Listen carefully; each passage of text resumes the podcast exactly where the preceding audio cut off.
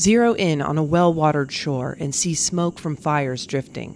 Stone cities rise, spread, and crumble, like patches of alpine blossoms that flourish for a day an inch above the permafrost, that iced earth no root can suck and wither in an hour. New cities appear, and rivers sift silt onto their rooftops. More cities emerge and spread in lobes like lichen on rock. The great human figures of history, those intricate, spirited tissues that roamed the earth's surface, are a wavering blur whose split second in the light was too brief an exposure to yield an image but the hunched, shadowless figures of ghosts. The great herds of caribou pour into the valleys like slag and trickle back and pour a brown fluid. Slow it down more. Come closer still. A dot appears, a flesh flake. It swells like a balloon. It moves, circles, slows, and vanishes. This is your life. And that was a quote from one of my favorite books, Pilgrim at Tinker Creek by Annie Dillard. And I just thought that would be a great way to start my brand new podcast, uh, Loner at Coy Wolf Creek. Um, and welcome, um, whoever you might be. I don't think anyone will ever hear this, but uh, I thought, you know, why not start a podcast coming to you live from designated loner zone two eighty-one B. I'm Sarah Schaefer, your host. Um, yeah, it, it, look, I'm doing a podcast that no one will hear. I'm in my cabin alone. Um, but you know, when you spend years on end by yourself, you do tend to talk to yourself a lot. And I thought, why not make it official? Why not record it? Maybe someday someone will hear this. Uh, maybe they'll find it on the dark web. I don't know. Maybe somebody living out there um, in their designated bubble zone will hear it. Um, but yeah, I'm alone. I'm out here in uh, in, the, in the foothills of the Appalachian Mountains. Um, I was very privileged to get into the federal loaner program when none of my D B Z uh, situations worked out. My designated bubble zones.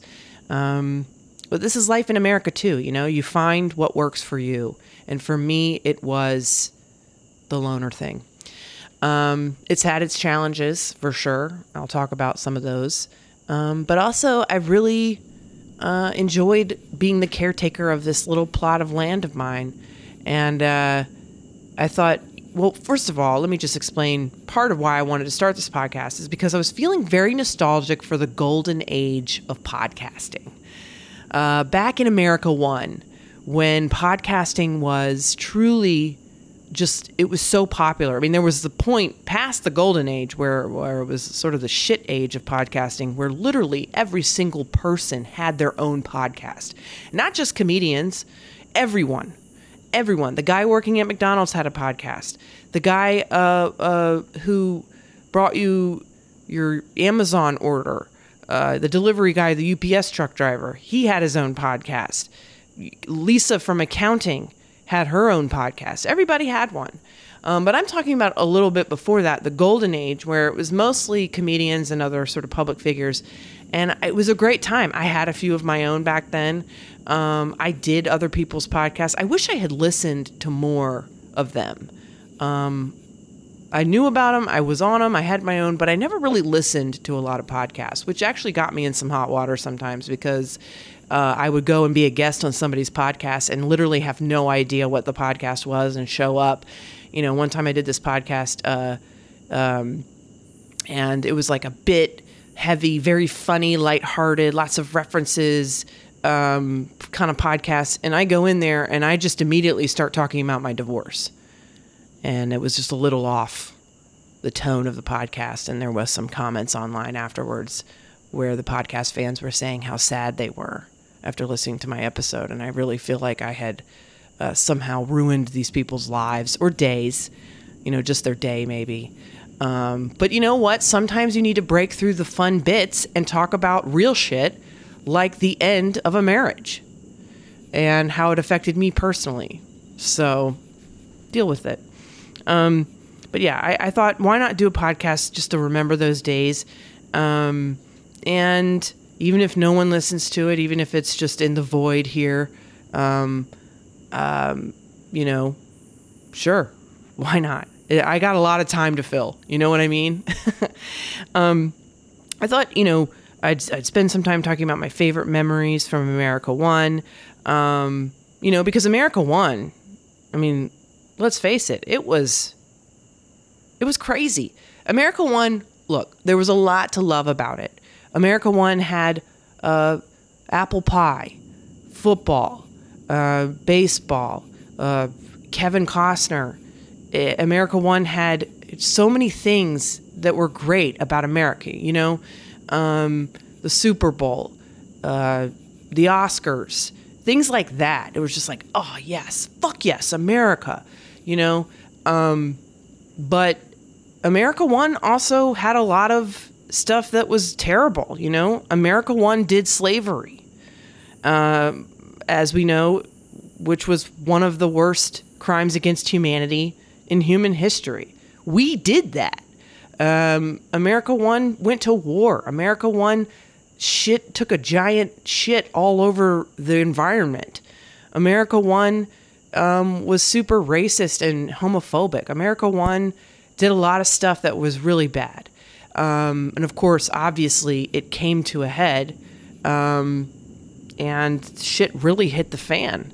And you know, we went through that horrible transitional period, and then we moved into America Two, which America Two, of course, was supposed to be temporary, but um, here we are years later still dealing with it. For me, it's working out okay at the moment. I, I'd be interested to see what ends up happening, but for now, we just had to kind of all go uh, have a timeout with people like us in our designated bubble zone, um, and I ended up in the loner program. Again, not complaining. It's a huge privilege to be in the loner program. Um, you know, I get land. I get solitude. I get peace.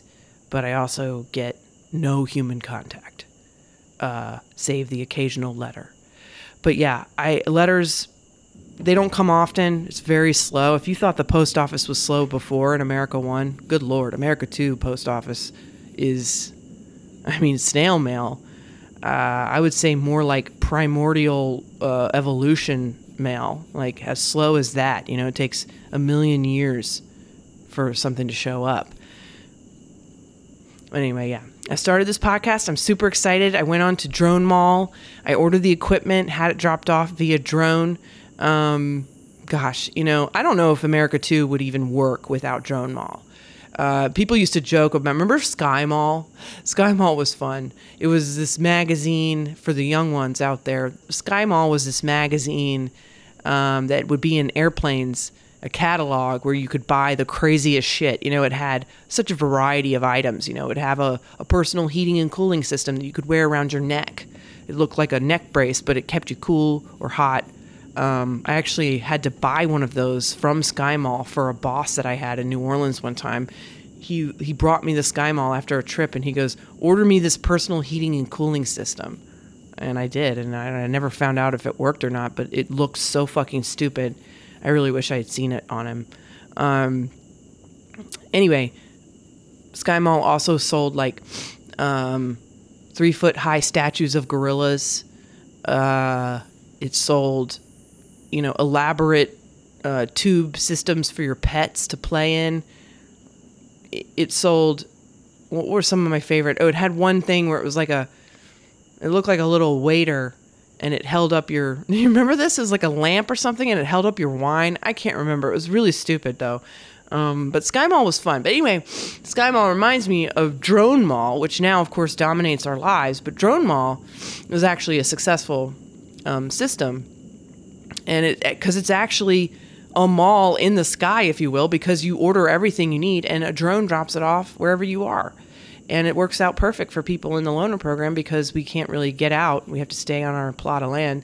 And um, I get stuff dropped off, and it's fun. You know, we used to be kind of scared of drones. It used to be like, oh man, our drone's going to um, fuck up the, you know, sky. Are they going to, what, what happens when a teenager gets a drone and shoots down an airplane? What happens when, um, some crazy psycho ex-wife gets a drone and, and attaches a bag of shit to it and drops it off on her ex-husband's house. You know, I don't know if that happened, but people were afraid of that type of thing back then in America One. And we thought, man, these drones are getting out of control. But now drones are really what is keeping the fabric of society alive. It's keeping businesses in business. Um, and it's keeping me sane because now I have all this fun equipment to make a podcast with. So thank you, Drone Mall. Love you. Um, it's it's one of Drone Mall is one of the only two websites that are allowed now. Um, you've got Drone Mall and hamster dance dot com. They they brought that back. They were like, that's something we can all agree on. Everybody has been fighting. It's too much. We can't talk to each other. But Hamster Dance is something we can all agree on. So we've got Hamster Dance and Drone Mall. Drone Mall you use for everything. You use it for, you know, all of your communication and everything that you need to do. But yeah, that's it. That's the world we're in. I mean, I guess we should have thought about it when we, when we were fighting over net neutrality. Maybe we should have been thinking a little further down the road. Um, but, you know, here we are. Okay. Uh, wow. It's the first time doing a podcast, okay? It's a little rocky, okay? Don't leave negative reviews about me. Oh, I wish someone would leave me a review. I wish this would be popular. Anyway. Okay, my favorite memory from America One. I've been thinking a lot lately about, uh, just remembering a lot lately about like early two thousand eighteen. Like it's just been, it's been on my mind, you know? Um, and one memory I've been thinking about a lot lately was the Me Too movement, hashtag Me Too. I don't know if you guys remember Me Too movement, but the Me Too movement happened in late two thousand seventeen and went on into two thousand eighteen and of course carried on for years after that.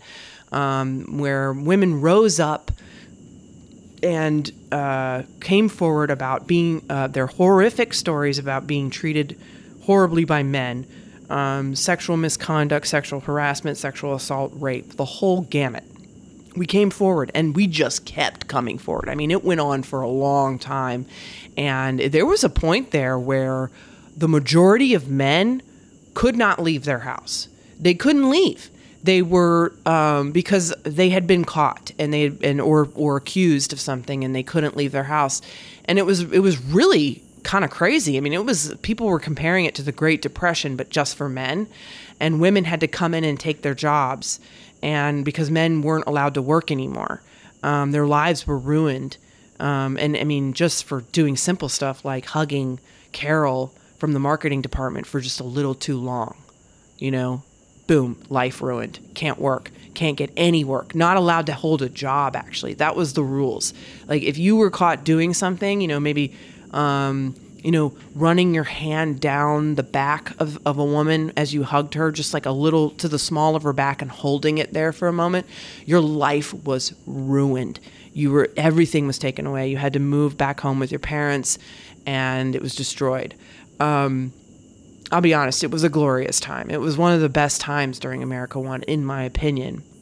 And there was a lot of arguments over like, does this, is this fair? You know, are we uh, lumping in stories into the Me Too movement that cheapen it? Are we including things that are too chill? You know, um, we should only have serious crimes as part of the Me Too movement. We should only have real rape, actual assault, um, and I found that argument to be really disturbing because on one hand, um, you sound like people who say, oh, you're not raped unless you're held at knife point in an alleyway.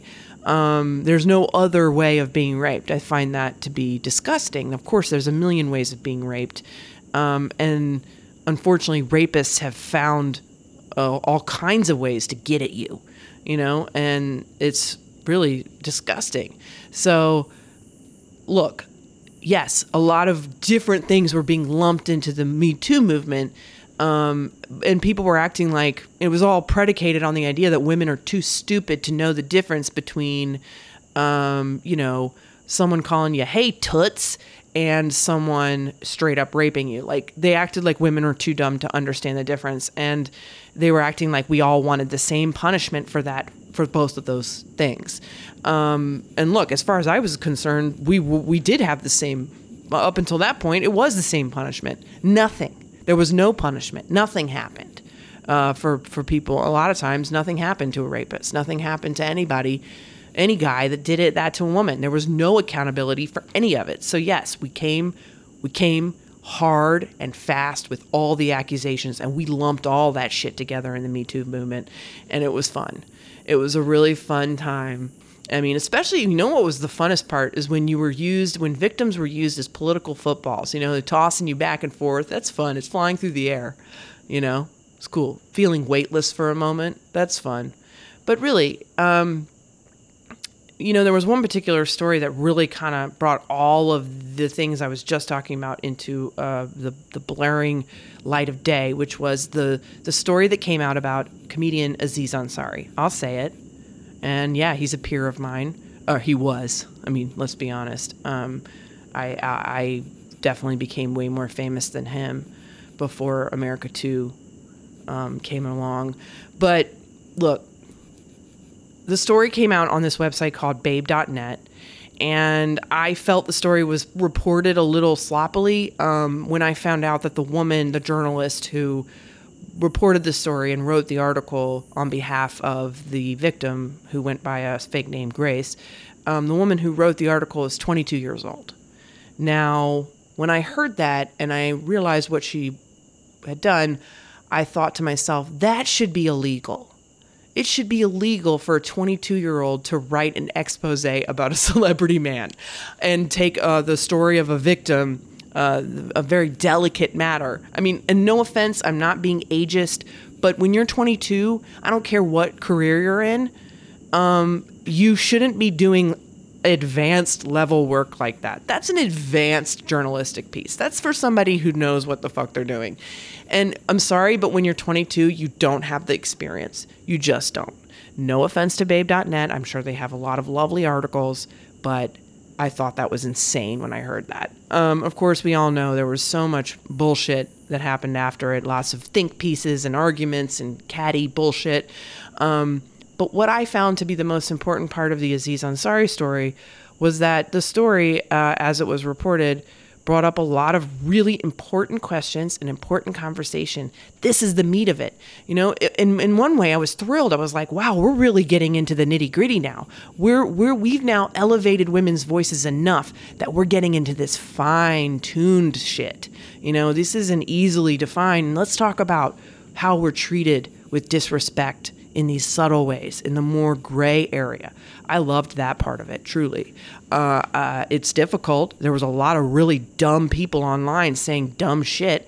You know, there was a lot of people going, uh, you know, well, technically, I read the article, and technically no crime was committed. And I always love imagining some dude uh, behind his computer with a legal library, like a law law, law books all around him, and he gets out the old book, he, a dusty book, and he opens it up, and he flips through, and he's like, well, according to Section eight of the uh, of the federal sex code, uh, Article two point B, uh, there was no crime committed technically. And it's like, shut the fuck up, man. Did you read the article? The article described a really terrible experience, and people, oh, well, it was just bad sex. And I, I don't know. I think there's a lot of different ways to interpret what happened. Of course, we don't know, um, everything in detail. Oh, well, we definitely know what in detail from her point of view. Um, but we don't know a detailed account of it from his point of view, which honestly, I don't know if we need it because he didn't really deny it, um, in a way. Um, I don't want to get into that. But the point is, is that there was a lot of ways to interpret it. And the main thing I got took away from it was that at what point as a man, when you're having an, inter- inter- uh, an intimate interaction with a woman, do you look at the woman and go, I care about your feelings and I care about your experience. That wasn't happening here. He was trying to wear her down. People kept saying, oh, well, she could have left. She, why didn't she leave? And every time she said verbally or non-verbally no to him, like, hey, I don't want to do this. I don't want to feel forced. She gave a lot of signals. And if you read it carefully, after each time she pushed back, he goes, oh, no, I'm sorry. It's okay. And he would stop and kind of make her feel comfortable. So imagine yourself in that situation. At every step, you're like, the guy is going, oh, no, no, no. Oh, I'm sorry. That's fine. Let's just let's just sit on the couch. And then he waits a few seconds and then immediately goes back to it. That's called wearing someone down. And that is coercive, and it's shitty, and it's in no way respecting the bodily autonomy of the woman sitting next to you. That's a human being. It's so dehumanizing to be treated that way. Now, we can figure out what the labels are to describe what happened. Was it assault? Was it uh, coercive sexual encounter? I don't know. These labels are seem inadequate. I, I think there's a spectrum of behavior. Um, and the, the dialogue, of course, online became so binary and really frustrating because people want it to be so black and white. And of course, as we know, that kind of thinking got us into this fucking mess to begin with. The fact that we couldn't agree on anything is why we had to go all separate and live with our in our bubble zones. But anyway, I don't want to harp on that. My point is, um, I felt the conversation was frustrating and interesting. Um, and I think um, maybe for a lot of men and maybe women who haven't experienced a lot of assault or, or uh, shitty experiences from men, which is very few, I think. Um, I think what I found after a while during the Me Too movement was that I was just so fatigued. I was so tired of reading about these traumatic experiences because I then would apply it to my own life and relive my own traumatic experiences. Um, you found yourself going back and looking at every single hookup you've ever had and go and analyzing it and going, what happened? Now, that's not to say that women were going, hmm, let me think about that time I hooked up with that guy. Oh, God, it was so good. I had such good sex with that guy. But wait a minute, I was raped. Like, or, hmm, let me look back. Oh, that guy was, I didn't like him. Hmm, he raped me. Like, that is not what was happening, okay? People aren't making shit up. Look, you're looking at things that happened in the past that you weren't okay with at the time. But you didn't have a way to understand what had happened. You didn't have a way to put words to it, a vocabulary to describe why it wasn't okay. And now we've been given that. The conversation has educated us and gave us an ability to go back and look and go, oh my God, that's what happened. Um, I had a perfect example of that happening to me. I had this joke on my album. Um, it was my first album, Chrysalis. Um, well, of course, my first of many, many albums, award-winning, Grammy-winning albums, many, many albums that I came after that. But this, I'm speaking now of my first album, Chrysalis. And on Chrysalis, um, on track ten, I believe, um, I tell a short little joke, a story about having a one-night stand in which the guy punched me in the face during sex. And I think the, the joke and the story is really funny, very nuanced. It's probably one of the edgiest jokes I've ever told, in that it's really questioning this total concept of what is consent, what is okay. And um, I lay out all the facts, and you know, you can tell some people getting, they wince, they get uncomfortable. They're like, oh my God, what happened to you? And I always was like, it's funny. You just don't understand it. And then a couple years later, I was like, wait a minute. I looked back and I'm like, I was assault. I was assaulted. This man assaulted me. And look, I definitely wasn't okay with it when it happened, but I didn't call it that because I blamed myself. You can listen to the joke. You can see why I blamed myself and why it uh, I felt responsible. Um, but it took me a couple years. It was before the Me Too movement that I figured this out, but it took did take me a couple years um, to understand what had happened to me. And I think that's okay to go back and look at things and put, be able to put a name to it and go, oh, this makes so much sense. So in one way, the Me Too movement has been revelatory for a lot of women to go, or not revelatory, revelatory, revealing, revealing to a lot of women, revealing things to themselves, um, and having the bravery to speak about them. And some women didn't come forward about things um, that happened to them because they still were living in fear. I mean, look at the reaction to every single story that's come out. You can see why women look at the reaction and go, oh my God, I'm not going to say what I'm, these these women are being torn apart, um, called the worst names in the book. I mean, you know, I got called a whore by all these people online because I said, because I was trying to make some of these points. Anyway, thank God that time is over. Anyway, yeah, for years, you know, it was a big mess we had to get through. Um, there was a lot of contradictions and complications, but we did. We, we managed to get through it. And now in America, too, um, if you inappropriately touch a woman, um, we cut your nuts off. So that curbed it. We solved it. Thank God.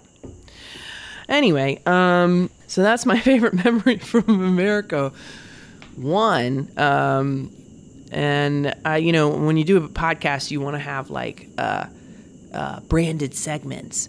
So I have a little branded segment. Um, that, you know, we'll do it for a while. If I if I decide not to do it anymore, I guess I'll change it. But because who cares? I mean, it's I get to do whatever I fucking want. If I wanted to get on here and just list numbers, I could for a fucking hour. Honestly, I bet that would be probably one of the most popular podcasts of all time. You'd call it non-serial uh, because you do the numbers out of order. Anyway, here's a segment I want to do every every show. It's called What's Happening in the Cabinet. And it's a little update on what my life is like in the cabin. Um, and this week... Uh, I'm really excited because I started a new cross-stitch project. One of the things I do to to to spend time, to fill time here, is to make things with my hands. And uh, an old holdover from America One is one of my favorite hobbies, which is cross-stitch. And so uh, I managed to bring a lot of my old patterns with me. I um, I was, back when eBay and Etsy were still a thing, um, I was collecting a lot of vintage cross-stitch patterns, and I have, you know, close to three hundred of them at, uh, at this point. I mean, sometimes on Drone Mall you can find old stuff, but it's it's harder. Um, so I love old cross-stitch patterns, especially from the eighties, because they're so ridiculous. Um, and it's just great to look back on them and feel nostalgic. But I, I have a few examples here. Um, Look, uh, they're, they're usually booklets, and they have counted cross-stitch patterns that you follow, and then you can make a beautiful, this is why I love cross-stitch. You spend all this time making tiny little X's on a piece of fabric, and then when you're done, it's a an elaborate, beautifully intricate, perfect design. And it's, it's I love the texture of it. It's so pleasing to me. Um, so anyway, here's some of my favorite cross-stitch patterns um, from the eighties. Here's one called Everything's Just Ducky, and it's eighteen mallard duck designs, all different ones, um, and it's just great, by a woman named Dale Burdett. Oh, wow, and the picture of her is so, a lot of soft focus going on. There's probably twelve layers of cheesecloth on that photo. She looks phenomenal. Dale Burdett. Love you, Dale Burdett. Everything's Just Ducky. Um, I love that one. Here's one called Super Sports three. It's a bunch of different people doing sports, and they have little captions on them. So, uh, kayaker, little picture of a kayaker. And then in small lettering, the challenge of white water. Um, but some of them get a little funnier. Um, show jumping. And it's uh, somebody riding a horse, jumping over a little fence. It says, the beauty of horse and rider underneath it. Uh, running, someone running. And then underneath it, sport, health. Sport, health. uh, and this one's my favorite. Um, well, there's actually two more. Volleyball. And then it says spikes, blocks, serves underneath it. You know, just in case you weren't sure what the moves are in volleyball. And then my favorite one is for bowling. And this one mixes it up a little. It does the small text on top, and it says, everyone likes to bowl. So it's not bowling. It, it, this one mixes it up. Everyone likes to bowl, and it's a guy bowling. Really love, love that one. Um, also, on the sports tip, um, there's another one called Sports That Count.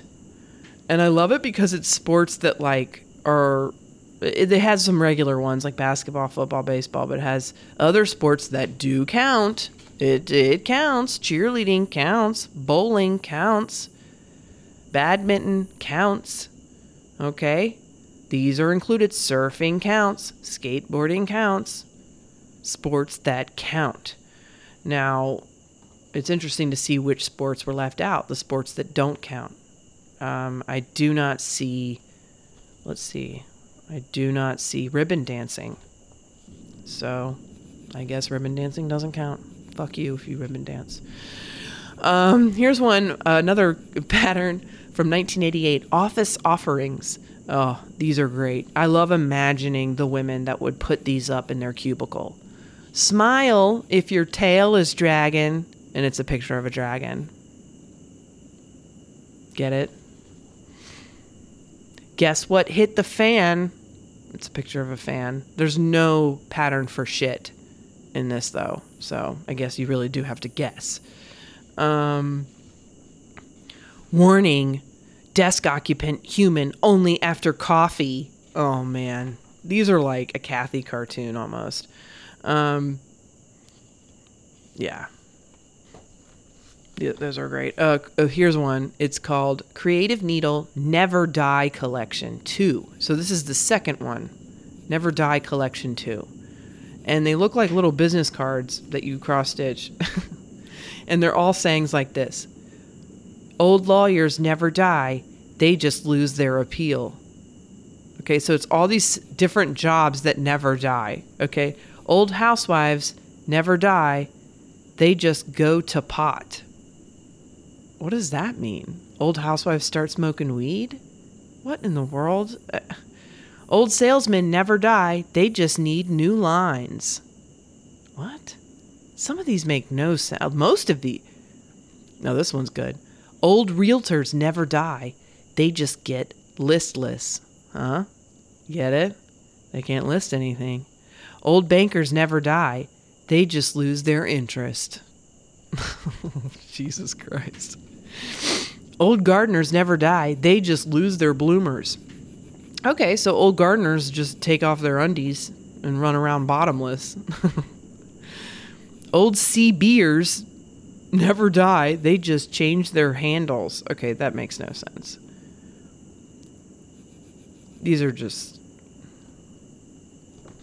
Those are ridiculous. Similarly, there's this uh, other booklet I have called Short and Sassy Number Two. Again, with the number two version. I, I never got the volume one of these things. There were enough to have a second edition. Wow. I guess this might explain why they suffer so much from reading, com- like, actual logic. Suffer, uh, sorry, suffer. Short and Sassy Number Two. Um, these are some cute sayings that are supposed to be sassy. And you cross-stitch this and you put it up when in an area where you would like to sass your friends and family or coworkers. Okay? Um, some of them include... And I actually made this one back in America One. You know I'm on the level because my bubble's in the middle and it's a teddy bear. And it really doesn't make sense. It's I guess it's a joke about a level where, you know, where you, a level for, you know, home projects where you need to check if a bookshelf is level. Um, but you know I'm on the level because my bubble's in the middle. Is the bear standing on a level? Wouldn't you say, you know I'm level because my bubble's in the middle? Hmm. There's some logic problems with that one. Also, why? Just why? Uh, here's another one from this one. He who dislikes the cat was in his former life a rat. That is sassy. Um... I keep trying to lose weight, but it keeps finding me. Oh. There's a lot of fat shaming in this one. Holy cow, are you eating again? There's a cow. Once on the lips, forever on the hips. There's a pig. I mean, God bless all these calories. Now, there's mixed messages. It's saying, hey, you fatty, stop eating. And then there's another one that says, thank the Lord for all these calories. You know, that's that's just how it is when you're sassy. Short and sassy. Now, here's two more examples um, where we start to get into the questionable, perhaps racist cross-stitch patterns um, from the eighties. One is called Images Past, and it's a picture of a Native American woman painting an urn. Um, it's beautiful, but I question the title, Images Past. And that makes me kind of sad. Meaning Native American people aren't around anymore because we killed them all in America One. That, oh, yeah. Forgot to mention that one. America One also did the genocide of the Native peoples of North America. Hello. That's fucked up. Um, anyway, Images Past. It's a picture of a Native American woman, and I guess we're supposed to think that she's from the past because you know, I guess Native American people don't exist anymore. That's not true. They totally exist, and they get erased from every single conversation in, in every way in this country. And it's it's bullshit. Um, hopefully when we get to America three, um, we can just give it back to them. And then we, I guess, die? I don't know. I don't want to think about that. That's scary. Um, my point is, um, I bought these sometimes. The Images Past, I didn't buy this. It just got it sent to me in a, like, uh, I, I got like a grab bag where you get uh, sent a bunch of different cross-stitch patterns, and they just send you, and you don't know what you're going to get. So this one was sent to me, and I saw it, and I was like, you know what? I'm going to keep it off the market, and I'm just going to keep it so that no one else, so no stupid white woman goes, oh my God, I love this. I'm going to stitch it and put it up in my apartment. And then someone comes, sees it, and is like, why do you have that? Anyway, this next one is probably going to stir up some debate if anyone ever hears this. Um, because I actually don't know if this is racist or not, but it just feels racist to me. And what it is is a cross-stitch booklet of the California Raisins. Now, it's called Jam Session. It's got a couple different options. Now, I've always, uh, uh, when I got into my more adult years, when I was growing up, California Raisins were awesome. They were claymation. I loved anything claymation. You make it in claymation, I'll watch that shit. Love claymation. But the California Raisins were these claymation raisins, and they sang soul music. Particularly, I Heard It Through the Grapevine, which is a big hit. Um, but when I got a little older, I started to look at them, and I started to go, Are, are California raisins racist? I, I can't tell. Like, it's a it's a raisin with white gloves, and they they look African American, but I don't know if I'm racist for saying that. And they're singing African American songs. Um, it feels borderline uncomfortable. So I actually did buy this one specifically just to get it off the market again, because it just made me a little uncomfortable. I still have it. it I don't know. Maybe maybe I could write a letter to somebody that uh, knows these things, and they can tell me, hey, California Raisins, we've determined were racist. Were they? I don't know. I, I, I, I don't remember anyone specifically saying that, but it's just one of those things as a white person where you look at it and you get a little bit unsure, and you're like, hmm, maybe to play it safe, I won't wear a California Raisins shirt around, or I won't dress up as one for Halloween, which I definitely did at one point. I definitely dressed up as a California Raisin at one point for Halloween, and I'm sure I was technically in blackface. That is offensive. But I didn't... Again, these are questions I don't know the answer to.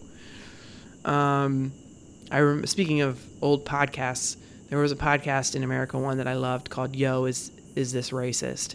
Hosted by Andrew T, a friend of mine. And I loved it because it, people would send in questions like this. Hey, are the California Raisins racist? Are they? Is this racist? This thing happened.